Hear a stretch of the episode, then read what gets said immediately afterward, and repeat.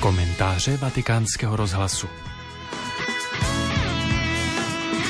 Poslechněte si autorský komentář pro vatikánský rozhlas, který připravil český novinář a hudebník Petr Vizina.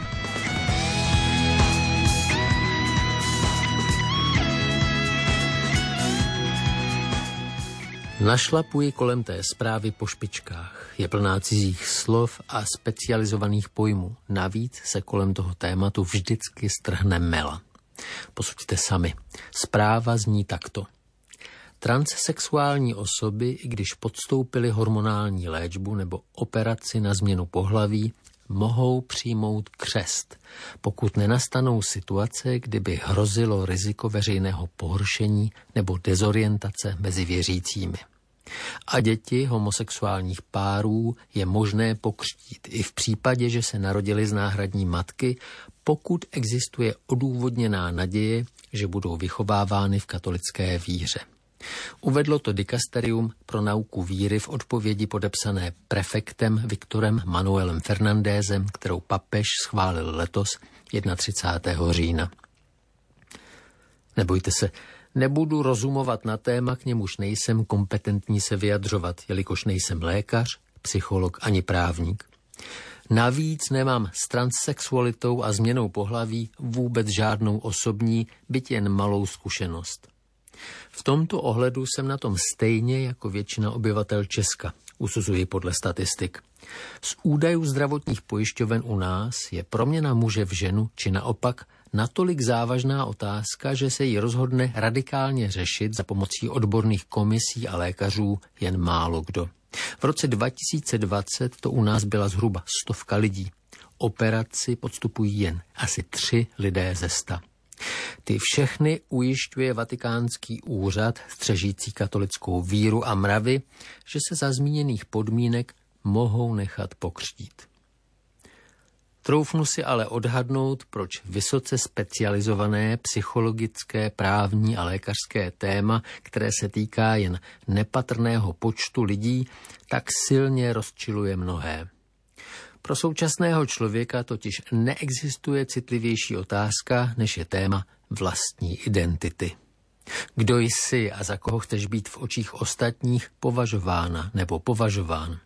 A kdo má právo diktovat, za koho se máš sám nebo sama považovat? Otázky vlastní identity se připomínají každodenně.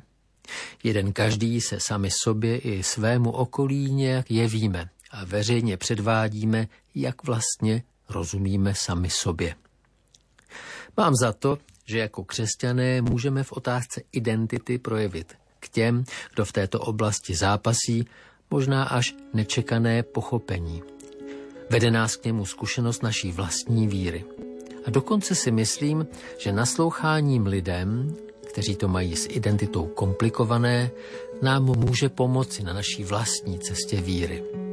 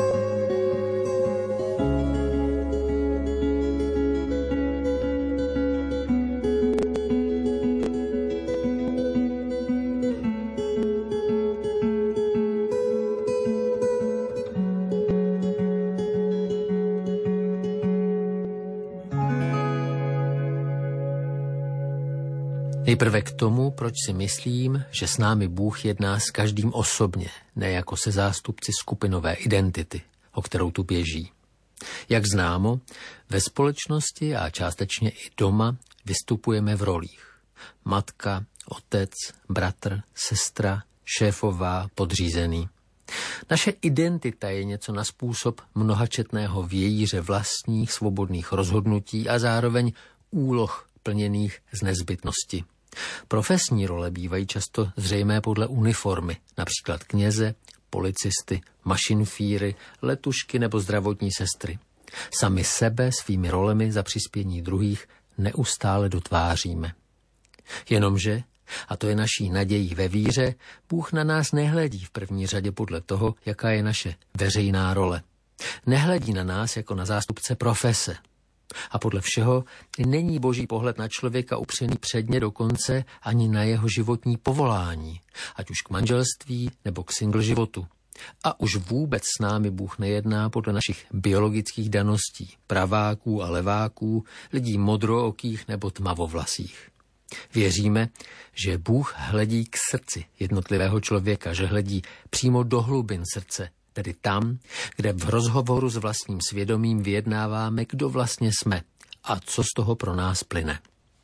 Slýcháváme z Bible o tom, jak Ježíš lidem rozuměl až do skrytosti srdce a jak je oslovoval jménem.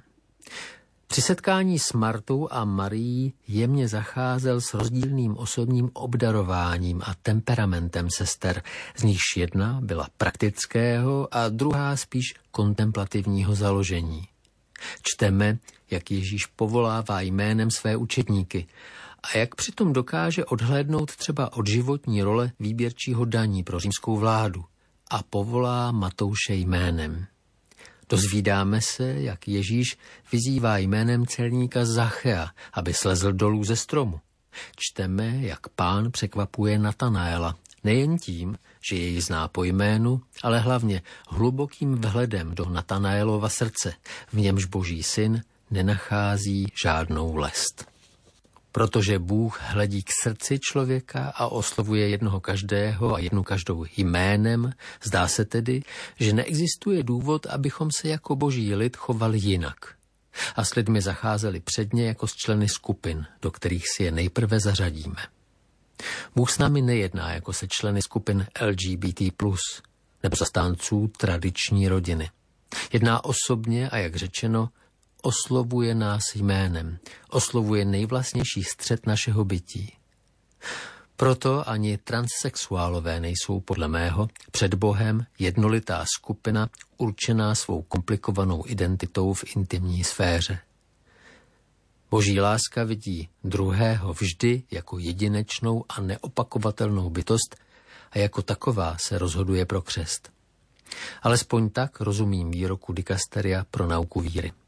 A jak je to s tím poučením, které si můžeme na cestě víry vzít od těch, kteří se svou identitou zápasí?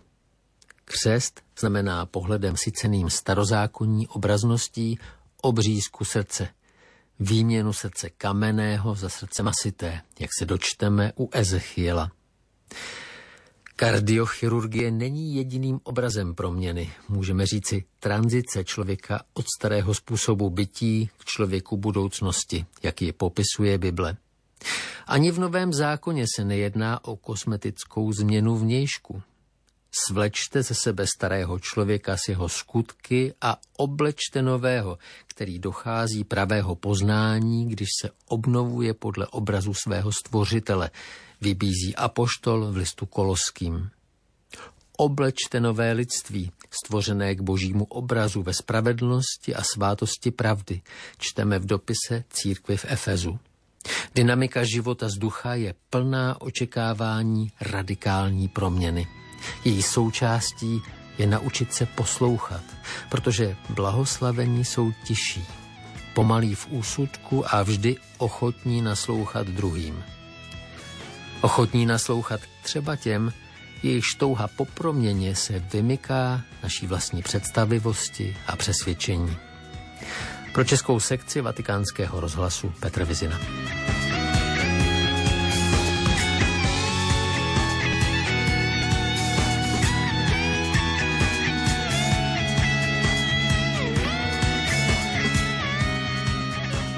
Slyšeli jste autorský komentář pro vatikánský rozhlas, který připravil Petr Vizina, český novinář a hudebník. Petr Vizina působil jako vedoucí kulturní redakce zpravodajství České televize. Byl členem redakcí Lidových a hospodářských novin. Psal do Respektu, Reflexu či AD magazínu. Působí i v Českém rozhlase. Pro českou televizi připravoval pořad Music Blog, moderoval pořad před půlnocí či literární pořad u zavěšené knihy. Studia Katolické teologické fakulty Univerzity Karlovy dokončil prací o současné české literatuře a fundamentální teologii.